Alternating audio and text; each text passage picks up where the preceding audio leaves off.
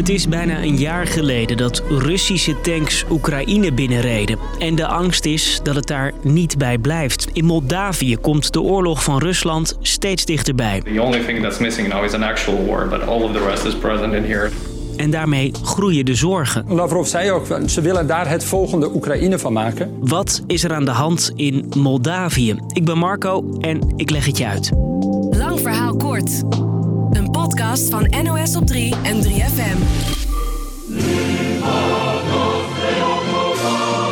Zo klinkt het volkslied van Moldavië.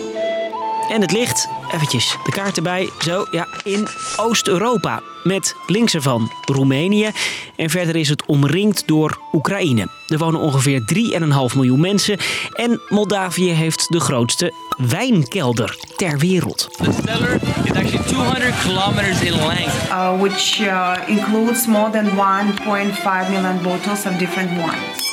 En het is ook het armste land van Europa. Schrok jij al van de inflatie hier? In Moldavië is hij 27 procent. Ik sprak eerder vandaag met een Moldaviër die zei... ja, bij sommigen van ons is de energierekening hoger dan ons salaris. Dat zegt Oost-Europa-deskundige Bob Deen in Nieuwsuur. Hij is regelmatig in het land. Maar een reis naar Moldavië wordt nu afgeraden vanwege de noodtoestand daar. Het reisadvies is geel en een strookje in het oosten van het land kleurt zelfs rood. Dat strookje tegen de grens met Oekraïne is Transnistrië. En daar hebben ze een eigen volkslied. Want dat stukje Moldavië is een zelfverklaard land. Dat zit zo. Moldavië was altijd onderdeel van de Sovjet-Unie, maar wordt na de val onafhankelijk. In het deel dat nu Transnistrië heet wonen veel Russen en die willen graag bij Rusland horen. Er breekt een burgeroorlog uit tussen die groep en het Moldavische leger. Uiteindelijk stationeert Rusland 1500 militairen in Transnistrië. En sindsdien maakt Rusland daar de dienst uit. Er wordt Russisch gesproken, alleen de Russische tv is er te zien. En ze hebben daar eigen geld, merkt de correspondent Saskia Dekkers. Dit is de enige manier waarop je hier kan betalen. Je kunt geen geld uit de betaalautomaat halen, niet met een bankpasje betalen. Ondertussen wil de regering van Moldavië juist meer naar het westen toe. Ze zijn kandidaat lid van de Europese Unie. Het land is geen lid van de NAVO. Daar zo meer over. Moldavië heeft dus al langer te maken met invloed van Rusland. Maar de regering slaat nu alarm. De energietekorten zijn enorm, de inflatie loopt op en er zijn alsmaar protesten. En de schuld ligt volgens de regering bij Rusland. Uit documenten die door Oekraïne zijn onderschept zou blijken dat Rusland een heel plan heeft klaarliggen voor een staatsgreep in Moldavië. Regeringsgebouwen bestormen, bestuurders gijzelen, een pro-Russisch bestuur installeren.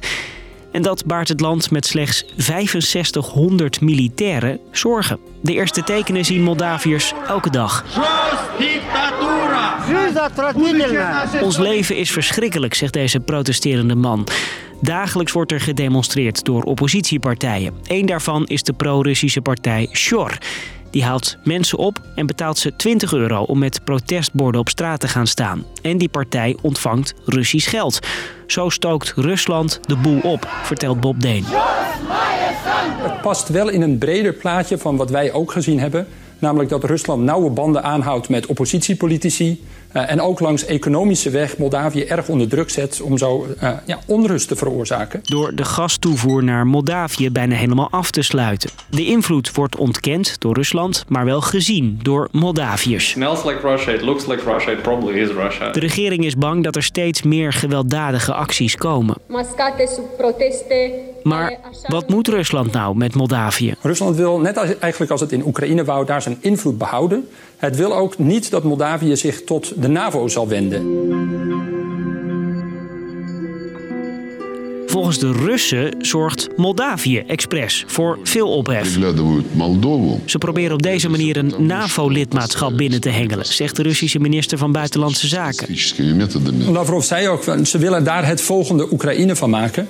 En wat hij dan weer eh, niet wil toegeven, is dat dit ook echt de wil van de meerderheid van de Moldavische bevolking is. Ja, want de meeste mensen in Moldavië willen juist bij Europa en de NAVO horen. En ze krijgen ook al steun uit die hoek, zoals van Amerika. We absolutely stand with the Moldovan government and the Moldovan people. De Europese Unie die wil niet dat het onrustiger wordt aan de buitengrenzen en ze proberen Moldaviërs te helpen. Bijvoorbeeld met die hoge energierekening. De EU heeft Moldavië geholpen om daarmee de bevolking een klein beetje te compenseren. Politiek proberen ze ook de boel wat stabieler te krijgen. Ondanks alle onrust schat Bob Deen niet in dat de Russen snel op de stoep staan in Moldavië. Militair gezien acht ik die kans niet zo groot. Met name omdat Rusland gewoon niet militair in de buurt kan komen. De kans is wel groot dat het steeds maar te kampen krijgt met politieke instabiliteit. Want dat heeft Moldavië al jaren.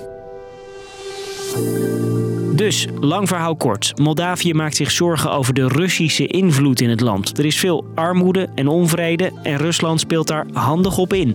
De regering is bang voor een staatsgreep. De EU en Amerika proberen het land te steunen om dat te voorkomen. En tot zover de podcast weer. Thanks voor het luisteren. 3FM Podcast. Altijd alles achter de schermen willen kijken? Wij geven je een backstage bandje met de 3FM podcast De Machine. Je hoort van mij en van Niels alles over festivals, streamingdiensten en briljante nieuwe muziekideeën. Luister De Machine via de 3FM app of jouw favoriete podcastplatform.